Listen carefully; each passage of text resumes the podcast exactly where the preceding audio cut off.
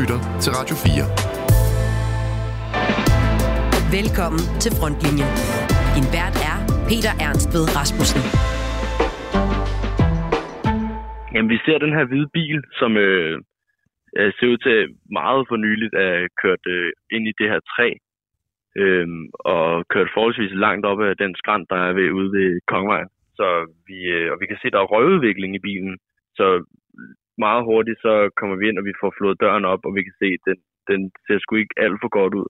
Og vi øh, kan se, at der er nogle af de civile, som har prøvet at banke på ruderne og så videre, altså, for at se, om øh, han var til at reagere.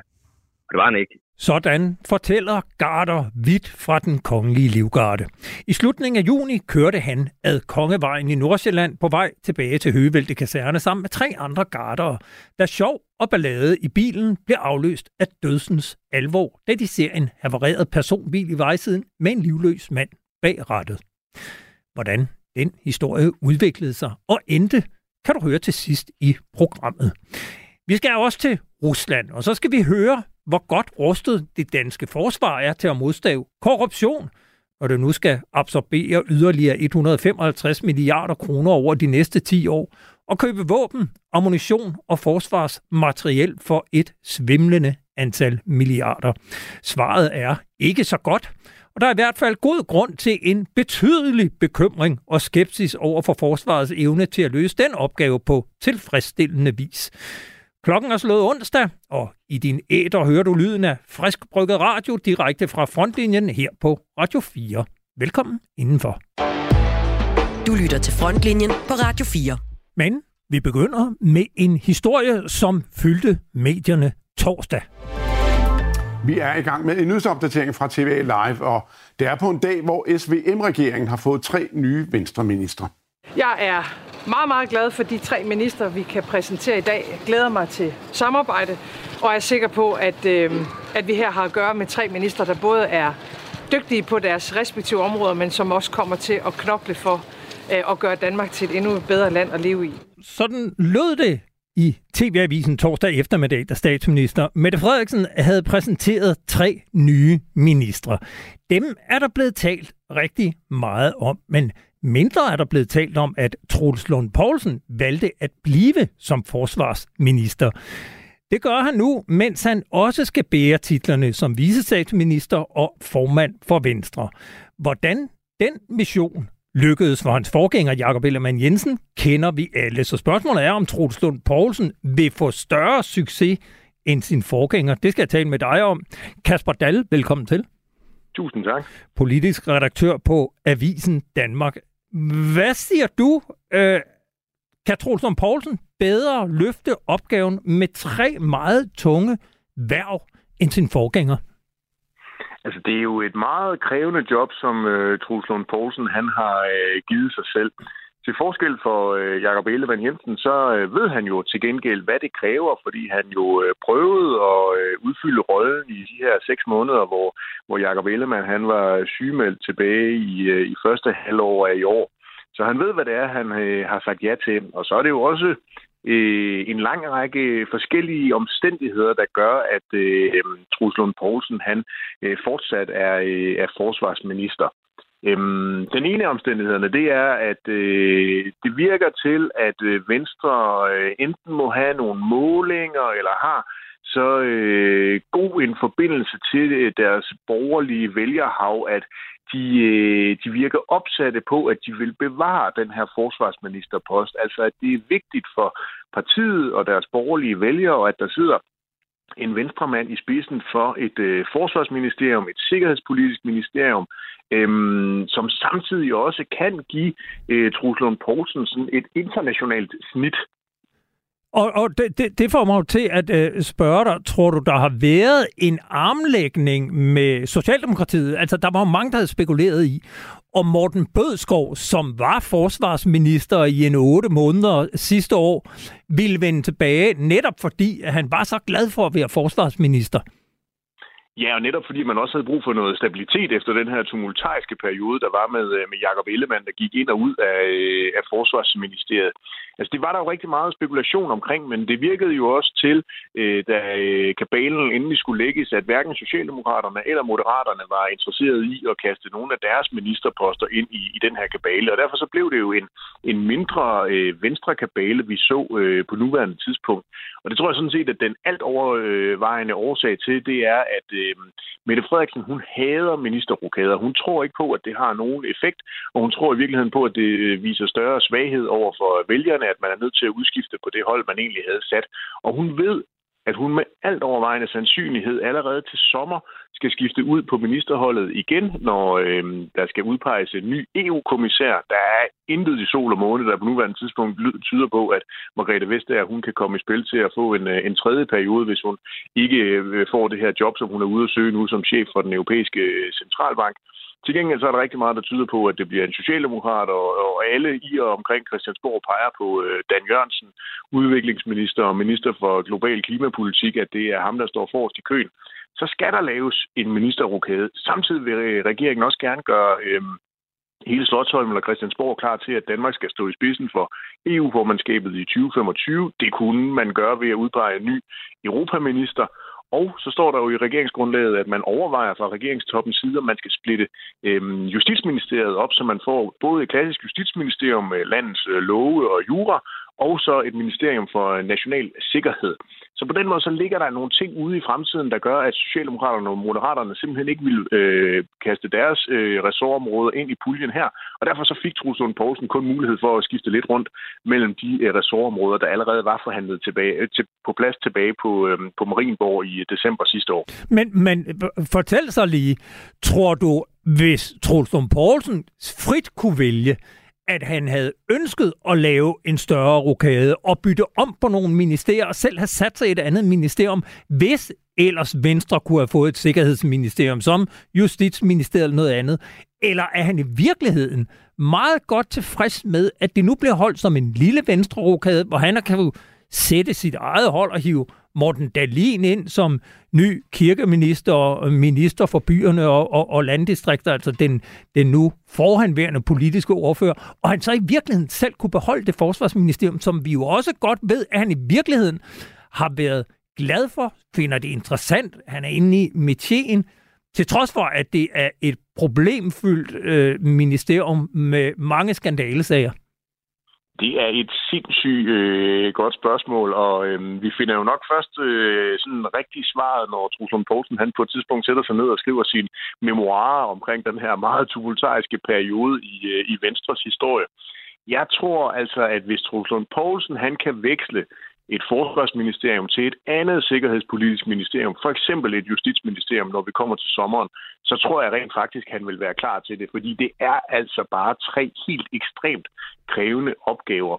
Og der er bare meget, rigtig meget rejseaktivitet i det her øh, forsvarsministerium på nuværende tidspunkt, hvor øh, især Ukrainekrigen betyder, at øh, man som forsvarsminister skal være ude til rigtig, rigtig mange møder, og der er øh, virkelig mødepligt og fokus på, om man, man dukker op, fordi det er, er vigtige ting. Det har der måske ikke været tidligere. Der kunne man bedre øh, hoppe over hver anden gang, fordi det var alligevel ikke øh, så vigtigt, fordi der ikke var krig i, øh, i vores nærområde. Men det er der bare nu, og derfor så er det vigtigt, at man, øh, man møder op fysisk til de her arrangementer.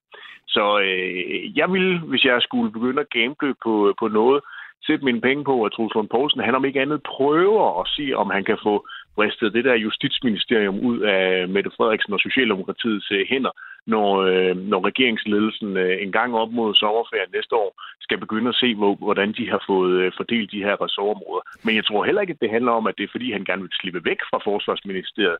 Jeg tror simpelthen, det handler om, at han øh, er nødt til at prioritere hårdt mellem de der tre kasketter, han har.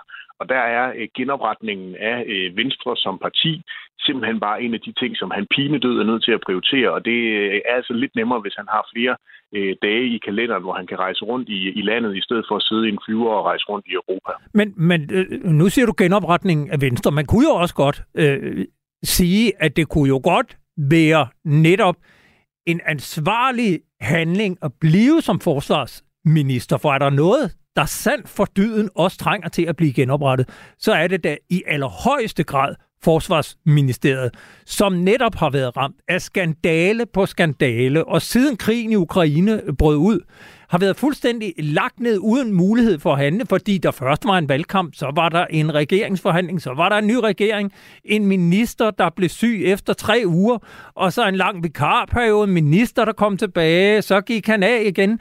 Altså, det har jo været tumultarisk, og hvis man står inde i forsvaret og i forsvarsministeriet og ser på driften af det ministerium, så har det jo været kaotisk. Så kan man ikke også godt sige, at det kan være et valg fra Truls Poulsen at vise ansvarlighed og løfte den meget, meget tunge bold og sige, nu er det mit ansvar at rulle det her for lige på plads og få sat skik på det her forsvarsministerium. Og jo, det kunne det sagtens være, og du glemmer jo så også, at der jo rent faktisk er lavet det her kæmpe store forsvarsforlig, som jo også er noget, der kan virke sådan helt magnetisk på politikere. Altså, at der ligger øh, 143 milliarder og sikkert meget mere i, i årene, der kommer, som skal fordeles. Det plejer jo at være sådan ligesom øh, en, øh, en strand, når der er 35 grader, så vælter alle danskerne ud og er fuglepapir, og, og sådan har øh, politikere jo også med at suge derhen, hvor, øh, hvor pengene er. Og øh, politikere er også forfængelige. Det gælder også øh, Truls Lund Poulsen. Så hvis han kan sikre sig et eftermæle som værende den, der, der genoprettede forsvaret og fik sat det på, øh, på ret kurs igen, så er jeg helt sikker på, at han også gerne vil have det. Jeg tror bare, når alt kommer til alt, når øhm, han skal gøre regnebrættet op, det kan godt være, at han kan formå at, øh, at klare det hele. Øh, nu må vi jo se, hvordan det går i øh, det næste halve års tid. Så tror jeg bare, at øh, vægtskolen vil falde ud til Venstres fordel, at hvis det viser sig, at genopretningsprojektet af Venstre, det er noget, der kræver meget mere tid og, øh, og energi, så tror jeg, at han er nødt til at, øh, at ofre Forsvarsministeriet, hvis han kan veksle det til noget, som har tilsvarende stor værdi for øh, Venstre og for det borgerlige Danmark. Jeg spillede et kort klip fra TV-avisen torsdag, og jeg kunne godt tænke mig lige at spille et andet klip, fordi der blev han jo præsenteret for meningsmålingerne, hvor Venstre ved Folketingsvalget i december fik 13,3 procent af stemmerne, og nu i den seneste meningsmåling, som det er i hvert fald kunne præsentere, står til 8,3 procent af stemmerne. Og prøv lige at høre, hvad han svarede til det. Det, der er brug for, øh, og også har været udfordringen i Venstre, det er, at der har været rigtig, rigtig stor diskussion omkring, hvordan Venstre har ageret de sidste 3-4 år. Der er sket rigtig mange ting i, i Venstre som parti, og nu er der brug for noget ro og stabilitet, og ikke mindst også øh, forsikre dem, der vil støtte Venstre, i at øh, vi er en, en sikker hånd, der gerne vil, vil tage et ansvar for Danmarks fremtid. Mm, ja, i virkeligheden kunne han jo afbiokratisere og effektivisere, hvis han kunne bruge lidt af det genopretningsarbejde, han laver i, i forsvaret øh, i, øh, i Venstre. Altså, den største udfordring for ham, det er jo at få øh, genoprettet sit parti. Altså, han får jo øh, forhåbentlig god hjælp fra Forsvarsministeriets øh, departement og fra resten af forsvaret til at få, få landet de her øh, politiske delaftaler, når, øh, når arbejdet omkring dem rigtigt går i gang. Så, så det er jo mere akut for ham at, øh, at prøve at se, om han ikke kan få øh, Venstre øh, først og fremmest op på den anden side af, af 10 procent i meningsmålingerne, og derfra gerne forsøge at, at arbejde dem endnu højere op i, i meningsmålingerne. Og det kræver simpelthen ro og stabilitet, som han selv er inde på i, i det her klip. Det har været alt for tumultarisk for, for Venstre i øh, de seneste måneder, og sådan noget, det stempler vælgerne ud af, så finder de andre steder at, øh, at sætte deres kryds, når meningsmålingsinstitutterne de øh, ringer og spørger øh, der skal Venstre være til, tilbage og, og signalere noget mere ro og stabilitet. Og det vil jo i virkeligheden også gøre Truls Lund Poulsens øh, arbejde som forsvarsminister meget nemmere, fordi enhver ved, at hvis man er presset i, i sit parti som partiformand, så taler man bare med en, øh, med en lidt svagere stemme inde i, øh, i sådan et forhandlingslokale. Så øh, hvis, hvis Truls Poulsen kommer til at få, få styr på Venstre og få stabiliseret det parti, tror jeg også, at han vil blive en bedre forsvarsminister.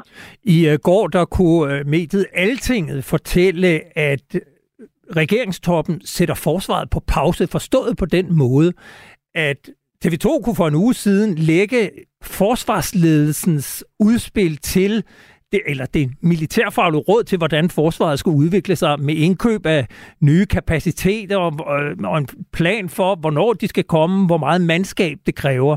Og der siger regeringstoppen nu, at øh, den plan stemmer slet ikke overens med den Silmarions-rapport, der anbefalede, hvordan at øh, Danmarks udenrigs- og forsvarspolitik skal se ud. Så nu vil man bestille 28 nye analyser, inden man kan gå i gang med at øh, købe kapaciteter.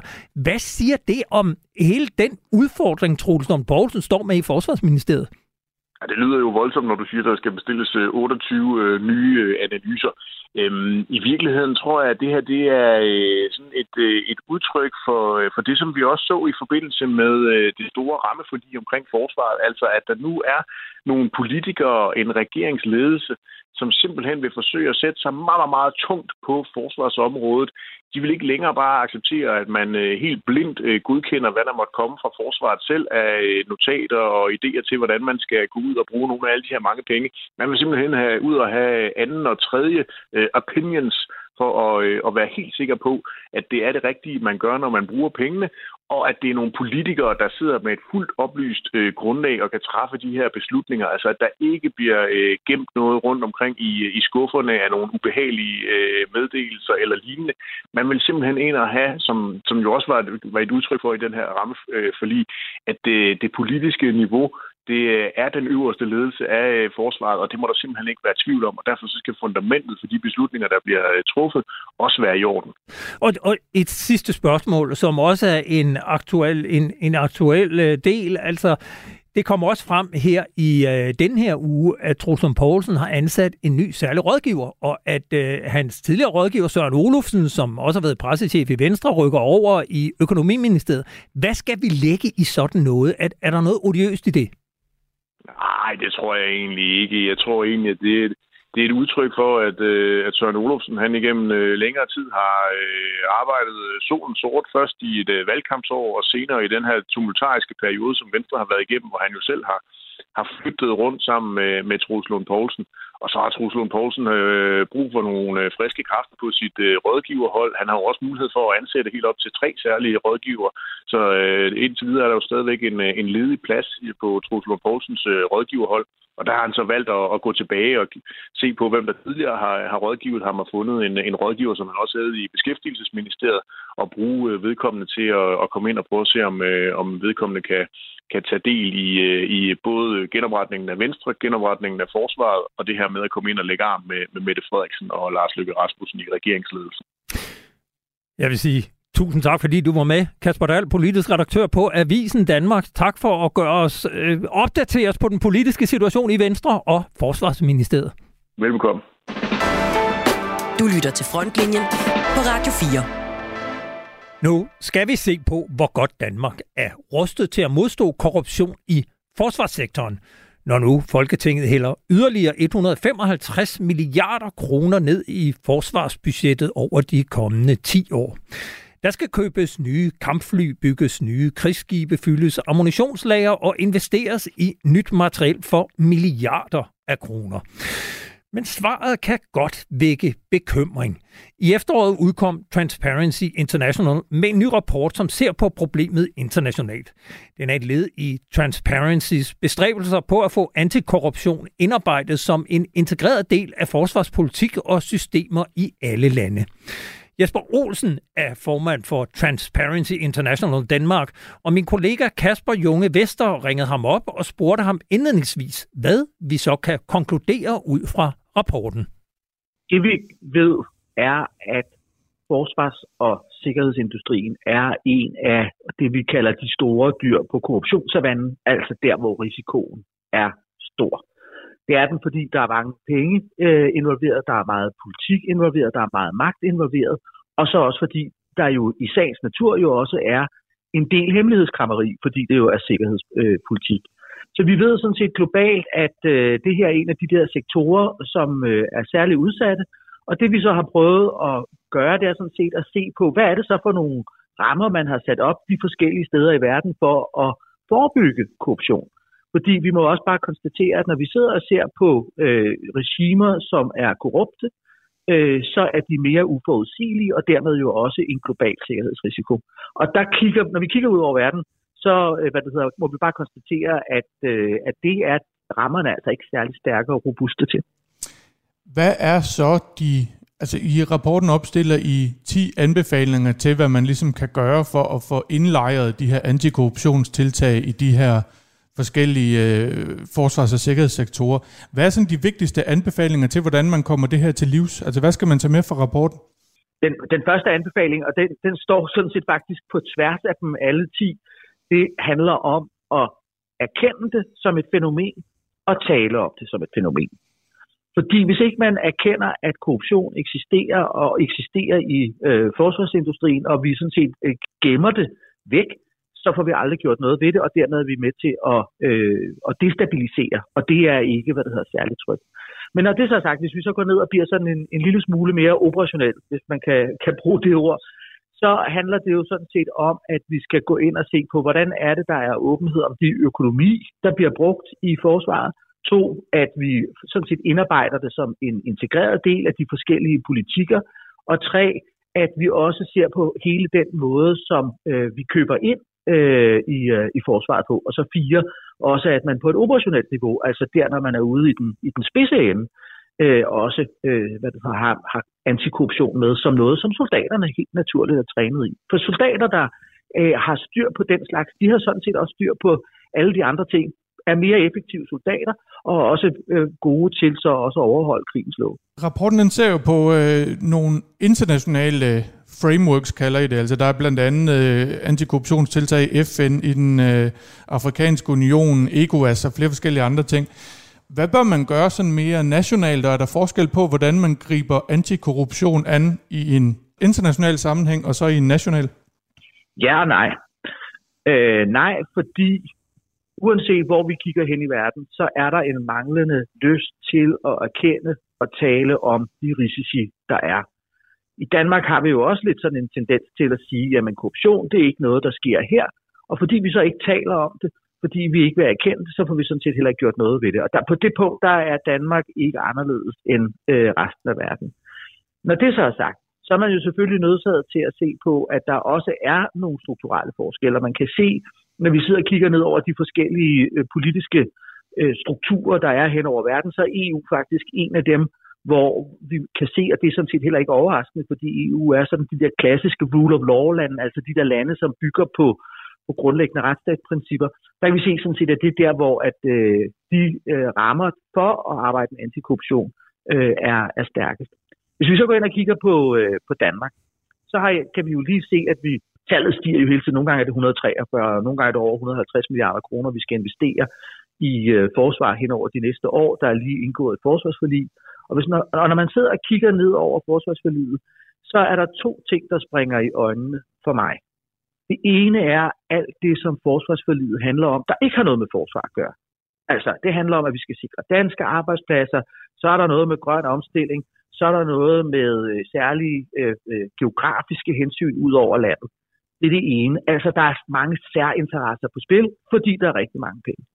Det andet, som virkelig springer i øjnene, det er, at der er et fuldstændig fravær af principper for god ledelse af forsvaret. Altså god økonomisk ledelse af forsvaret. Der er godt nok noget med, at nu skal vi lave nogle analyser og så videre, men der er simpelthen en grundlæggende mangel af erkendelse af, hvorfor kunne det komme hertil, og hvordan er det for et robust op, øh, værk, vi sætter op for også at have åbenhed, transparent, herunder også antikorruption. Så, så vi har, vi, der er også noget at gøre her, og, og jeg bliver lidt bekymret, når vi skal stå og brænde øh, ikke brænde af, men, fordi det var det, man gjorde i forsvaret i gamle dage, men effektivt investere i vores sikkerhed øh, med 150 milliarder kroner over en relativt kort overrække, uden at tænke det her perspektiv ind. Så du frygter simpelthen, at der måske er noget, noget interessevaretagelse, som kommer til at trumfe de saglige hensyn, som burde øh, være styrende for, hvad, hvad vi indkøber, eller hvordan skal det forstås? Det korte svar er ja. Jamen, du, kan ikke bruge 100, du kan ikke bruge 150 milliarder kroner uden selvfølgelig også at tænke andre hensyn ind. Og selvfølgelig skal forsvaret også være en del af den grønne omstilling, eksempelvis.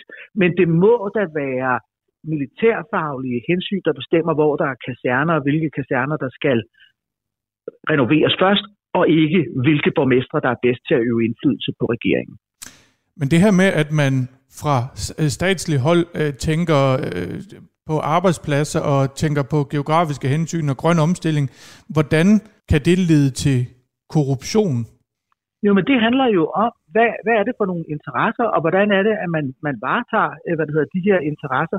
Og jeg plejer gerne at sige i, øh, i en dansk sammenhæng, at man kan måske ikke købe sig til et bestemt resultat, men man kan købe sig til opmærksomhed. Og jeg konstaterer bare, at der er jo rigtig mange kommuner, der jo også har brugt øh, andre midler end, om jeg så må sige, øh, at bare have en helt almindelig dialog for at bringe øh, i, øh, hvad det hedder, i politikernes øh, opmærksomhed.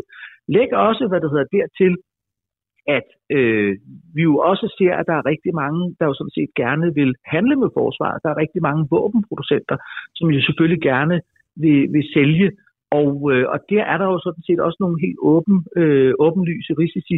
Ikke nødvendigvis i, øh, i brune kuverter, men så øh, på, på anden vis. Det er jo så et, et risikomoment, kan man sige. Hvor udbredt er korruption i Danmark, sådan i bredere forstand? Det, som er interessant ved korruption i Danmark, det er, at vi er heldigvis fri for i rigtig mange sammenhæng, det der, den, den klassiske, det man kalder øh, hvad hedder, facility payment, altså der, hvor man putter penge i brune kuverter for at opnå en tjeneste, altså der, hvor at det er den, det, den, det er den enkelte øh, person i embedsværket, øh, som øh, bliver betalt. Det er vi heldigvis rigtig øh, fri for. Der, hvor vi jo ser øh, det risiciene i Danmark, det er jo på sådan et meget mere hvad det hedder, strukturelt niveau, fordi øh, vi har så mange hvad det hedder, ressourcer, at vi ikke behøver at øh, gøre det for at øh, få øh, mulighed for, med så at sige, at kunne købe os øh, til, øh, til indflydelse.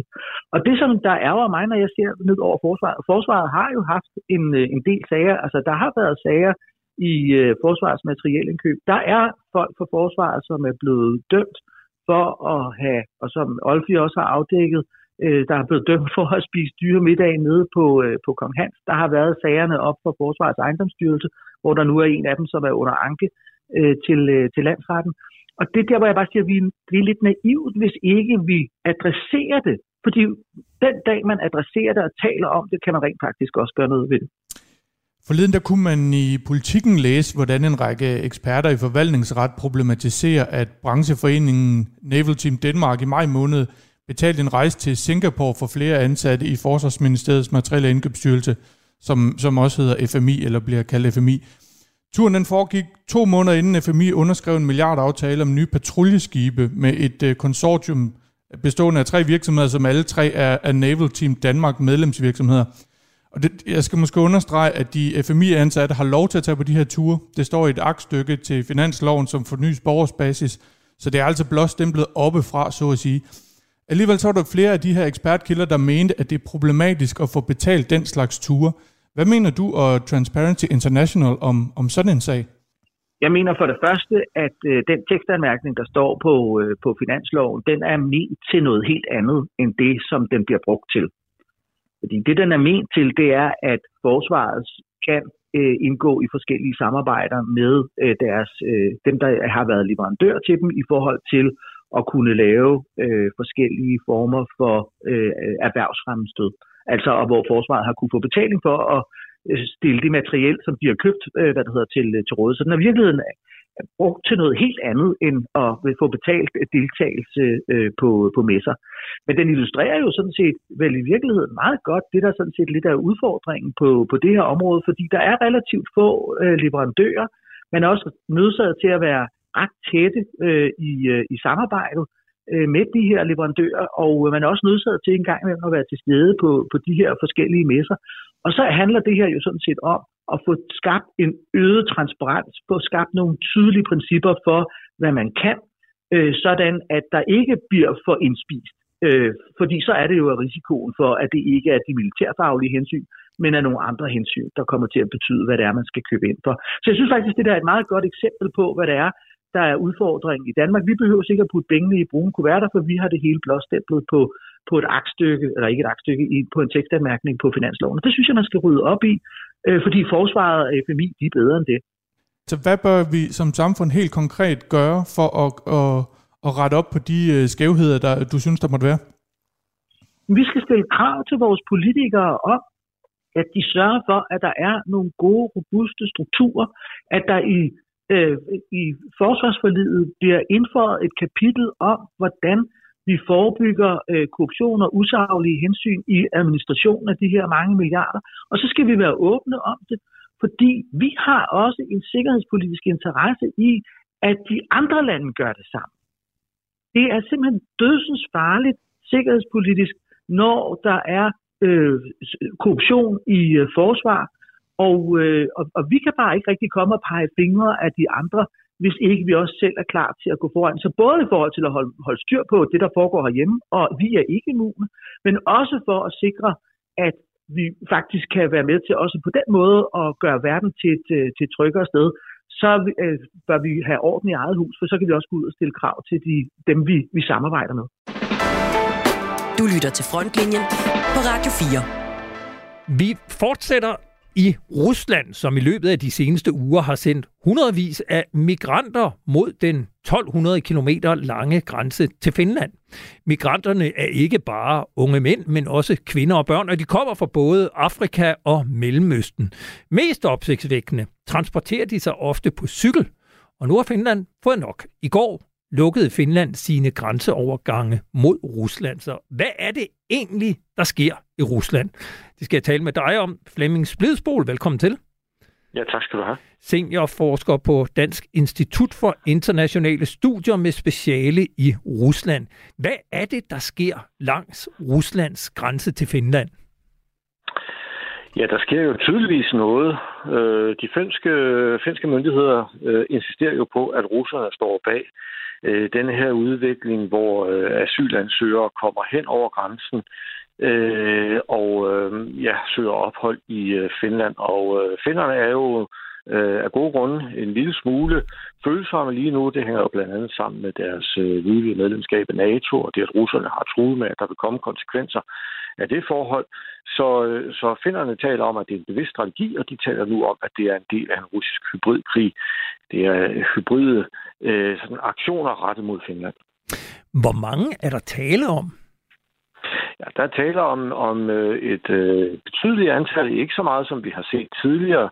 Øh, det så vi jo i 2015 og efterfølgende ret omfattende øh, strømme også af, af asylansøgere øh, fra Rusland, både til Finland og, øh, og til Norge. Men, øh, men der taler om en, øh, en tiltagende strøm, øh, jo i hvert fald så meget, at, at finnerne nu lukker grænsen. Jeg læste et sted, at normalt så kommer der en om dagen, og nu er det øh, 20-30 stykker om dagen, altså betydelige mængder.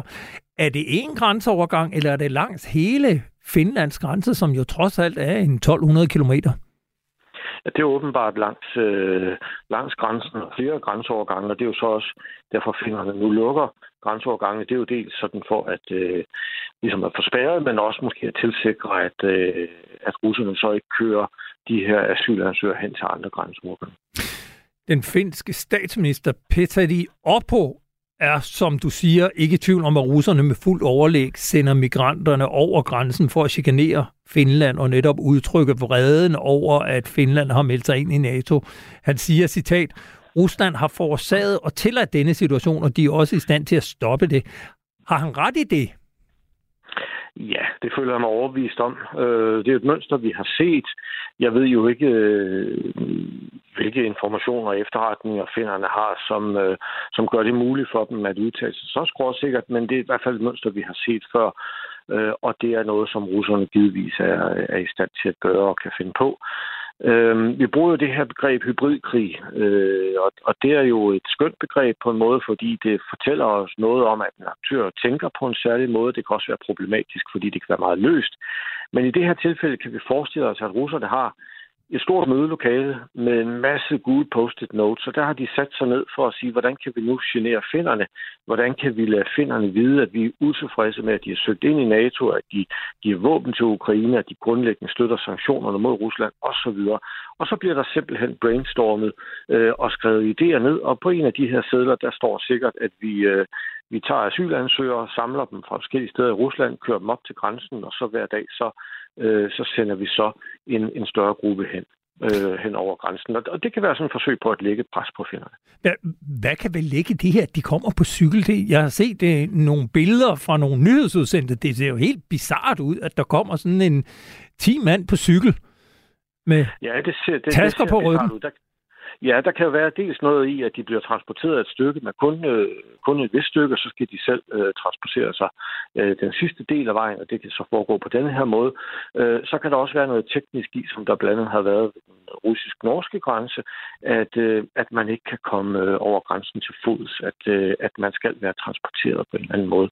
Øh, og der har vi så set det samme mønster, øh, også ved, ved den norske grænse, at asylansøgere kom på, på cykler, nogle gange jo altså på børnecykler, det er mindre cykler, cykler nogle gange, som de simpelthen har fået udleveret, og så skal de så selv øh, finde den sidste del af strækningen hen til grænsen.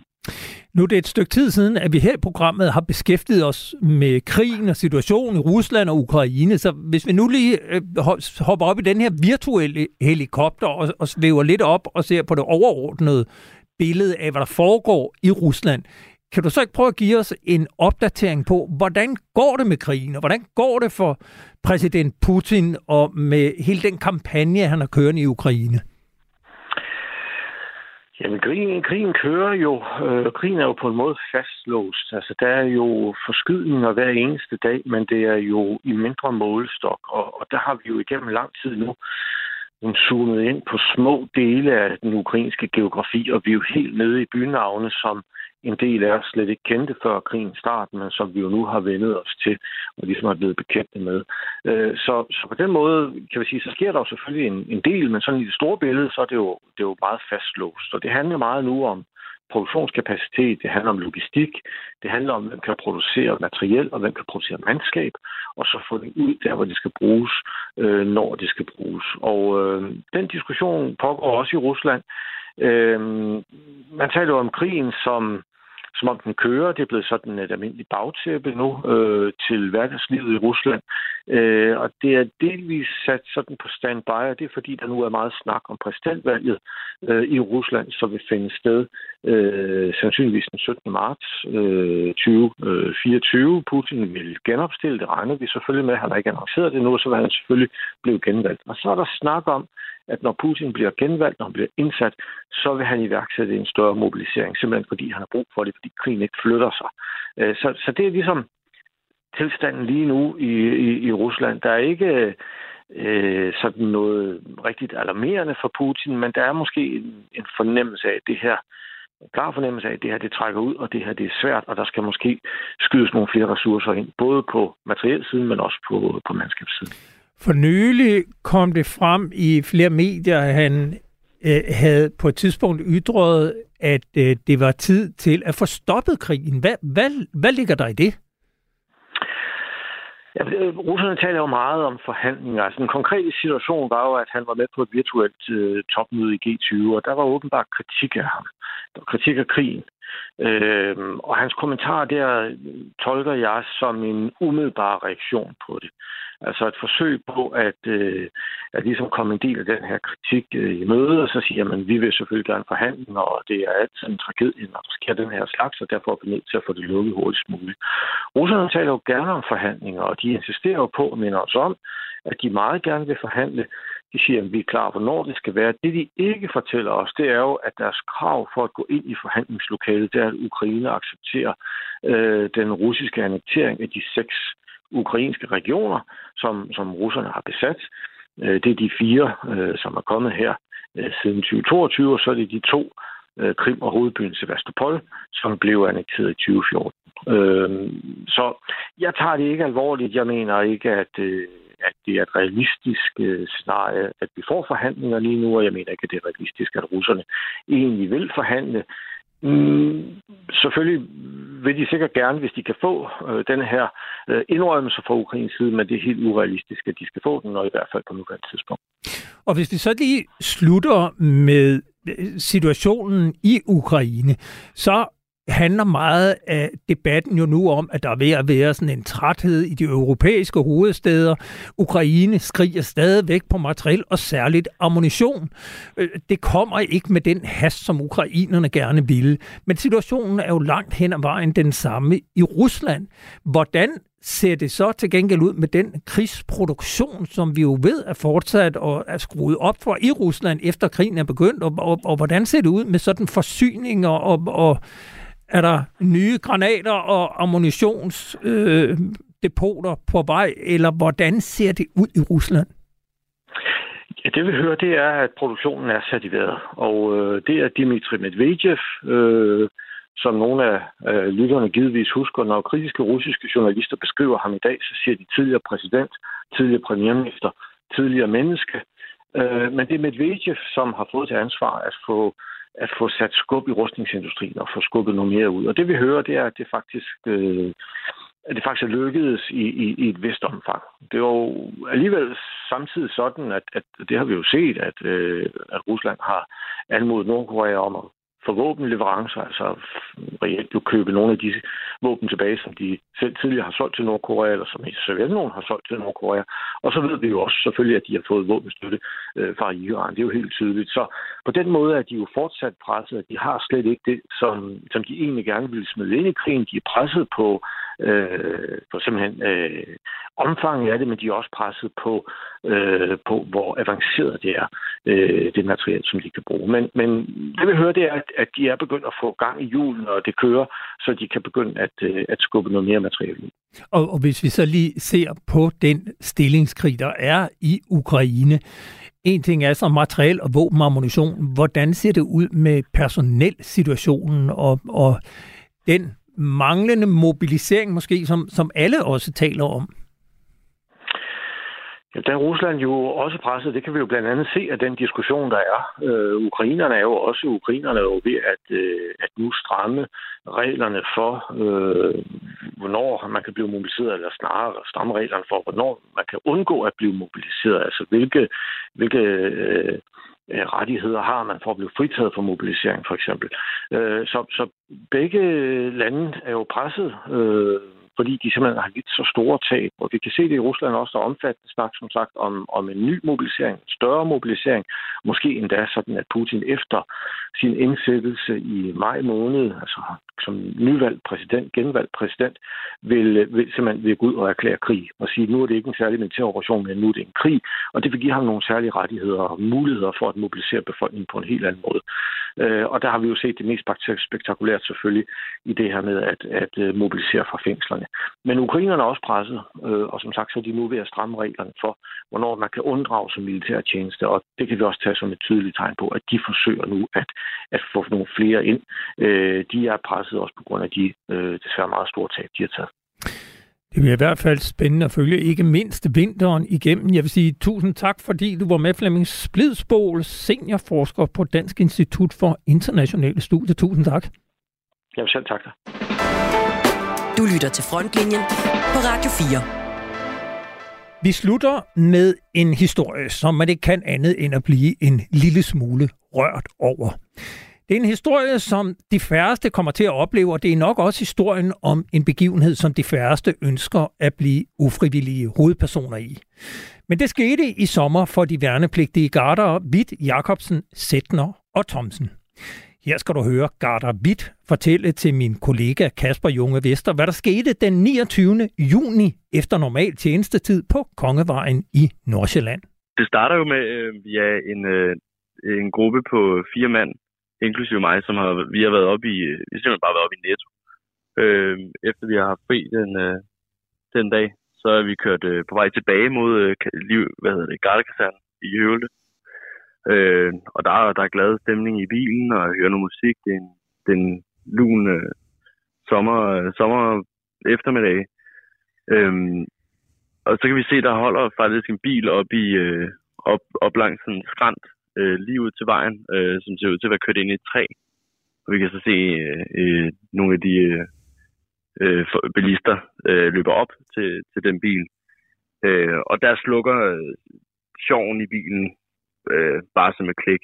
Øh, min kammerat, der kører bilen, han får slynget ind til siden, og, og så er det egentlig bare go. Altså det, jeg tror ikke, der blev sagt så meget andet end, øh, nu, nu gør vi det fandme.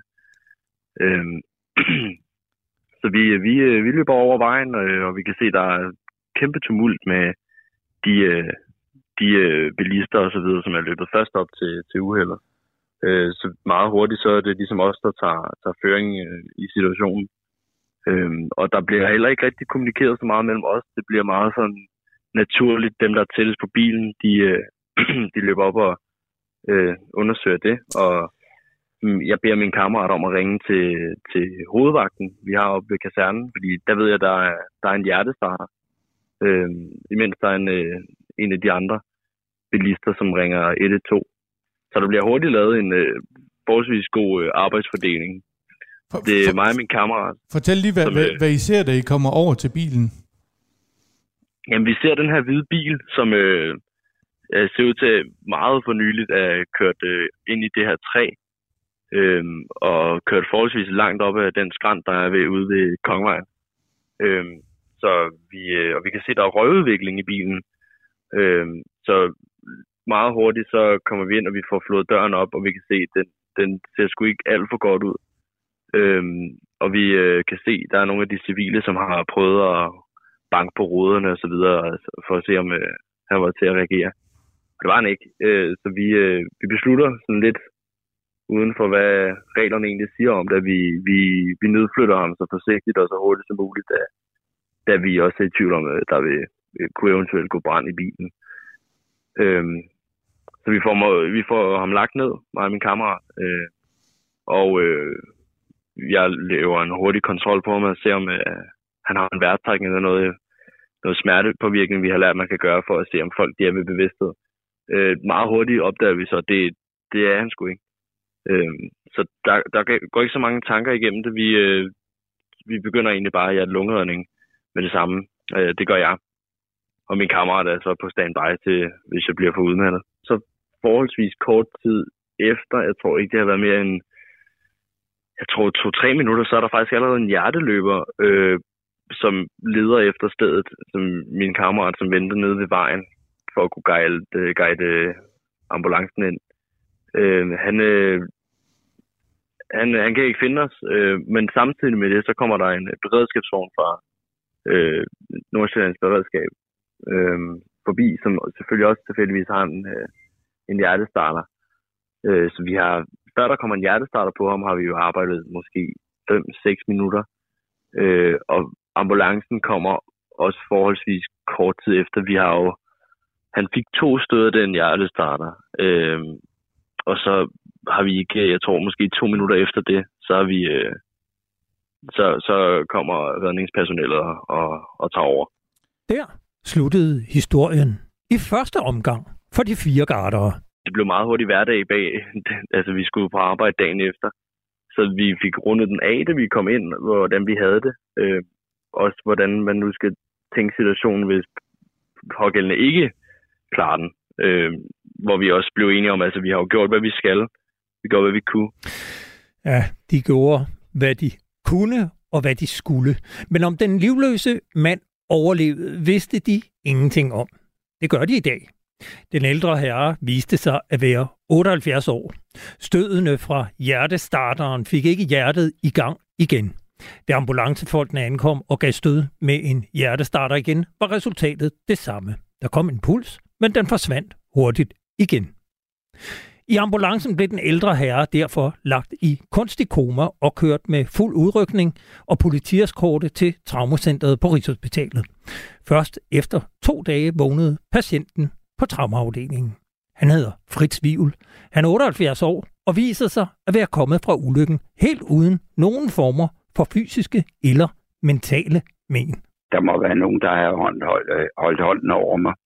Dels fordi det sker om aftenen, hvor øh, der ingen trafik her på Kongevejen. Så jeg kan uhindret øh, køre over modsatte vejbane og ind i terrænet hvilket jeg ikke selv aner, fordi der er jo, som hjertelægen på ride sagde, der er du død.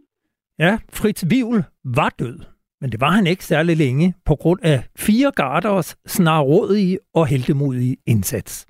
I sidste uge fik de så lov at møde den mand, hvis liv de reddede den juni aften for fem måneder siden. Altså at møde ham og kunne trykke hans øh, hånd og altså se ham med kulør i hovedet og tale med ham og høre, at han, der, altså, at han er okay, og høre hans øh, taknemmelighed både på vegne af sig selv og sin familie og venner. Det var helt vildt øh, betydningsfuldt. Og at han så, ikke nok med, at han er overlevet, men at han, han er ganske velgående, øh, og har ikke nogen veje men, hverken fra selve bilulykken eller fra, fra sit hjertestop. Det er helt vildt fantastisk. Altså, det var, det var næsten det mest øh, betydningsfulde i, i, øh, altså i, i den sammenhæng. For Fritz Vivl var oplevelsen gengældt. Jamen, det var da helt, helt, helt skønt at, at se dem og, og, og, og, og sludre med dem og, og, og i øvrigt uh, sige dem tusind, tusind, tusind tak uh, for deres indsats. det, var, det var en stor oplevelse at øh, møde dem, fordi øh, de var jo skyld i, at jeg kunne stå der.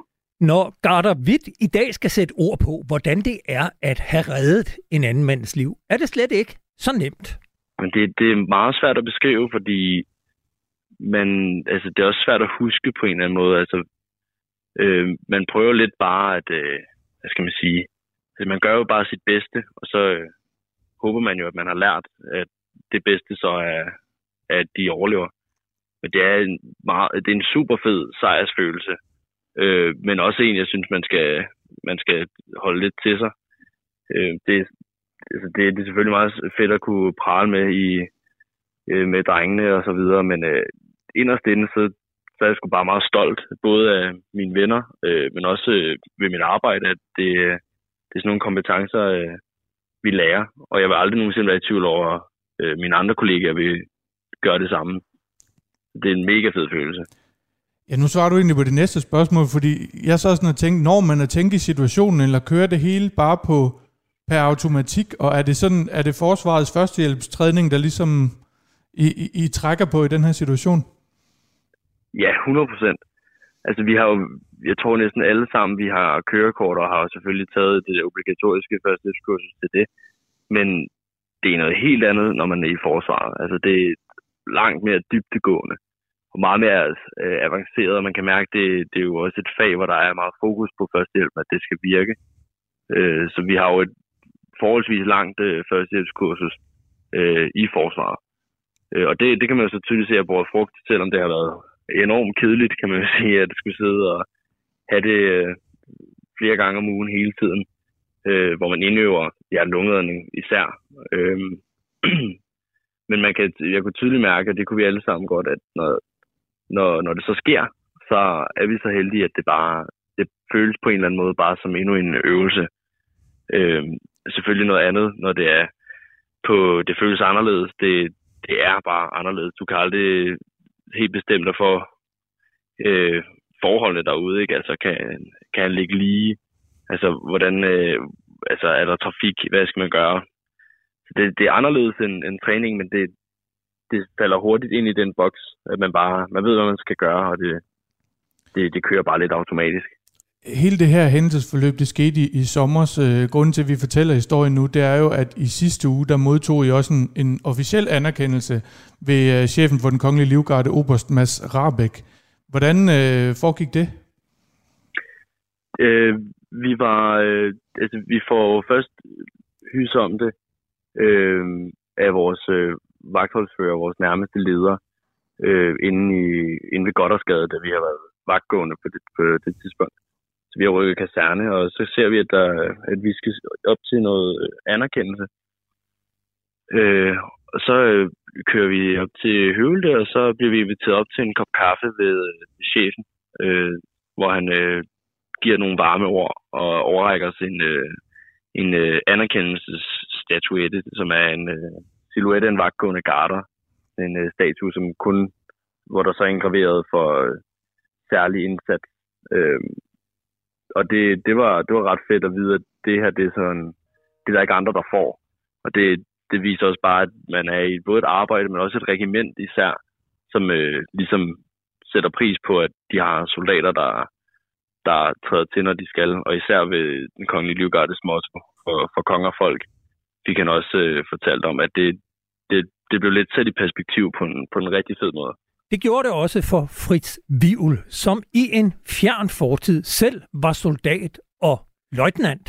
I dag er han ikke i tvivl om, hvem der har fået den bedste værnepligtsuddannelse, når han sammenligner med sin egen tid. På det tidspunkt, der havde man en definition, der gik på, at øh, når man var menig, så hængte man sin hjerne på en knage, når man kom ind, og den tog man så med sig, når man blev hjemsendt igen. Og øh, det var jeg dybt dybt uenig i.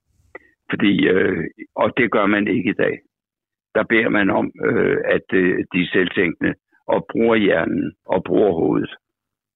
Og, og det, det har de fire bevist, at det, øh, den disciplin, den kan de til fulde. Og som, øh, som Hjertelen på Ride sagde, han har gjort det eneste rigtigt, og han har gjort det helt rigtigt. Og så sagde jeg, øh, så spurgte jeg, jeg lærte hjertelægen, så siger jeg, men øh, hvorfor mener du det? Jo, for siger du, han har brækket dit brystben og syv ribben. Ja, men det er, det er, som han siger, uden brækket ribben, ingen ordentlig hjertemassage. Som gammel livgarder og engang reserveofficer i det stolte regiment bliver jeg glad. Du lytter til Frontlinjen på Radio 4. Vi når ikke mere i denne udgave af Frontlinjen, som blev produceret i samarbejde med journalist Kasper Junge Vester. Husk, at du altid kan skrive Maris ros eller gode idéer til emner, som vi bør tage op på frontlinjen radio4.dk. Du kan også lytte til alle tidligere udgaver af programmet i Radio 4's app, som du kan downloade til din telefon. Her kan du også følge frontlinjen, og så lander programmet hver onsdag lige over middag direkte på din telefon. Efter nyhederne er der kranjebrud, og tilbage er der bare at sige tak for i dag, og på glædeligt genhør om en uge. Man har en død mand i et badekar på et hotelværelse.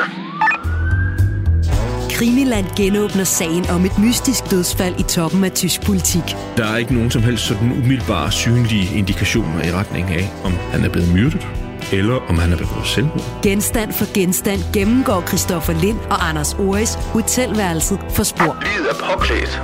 Barsel, han har skjorte og slips på. Hvis vi begynder med at fokusere på badekarret og på livet, mm. så har han ikke sine sko på. Han har ikke nogen sko på.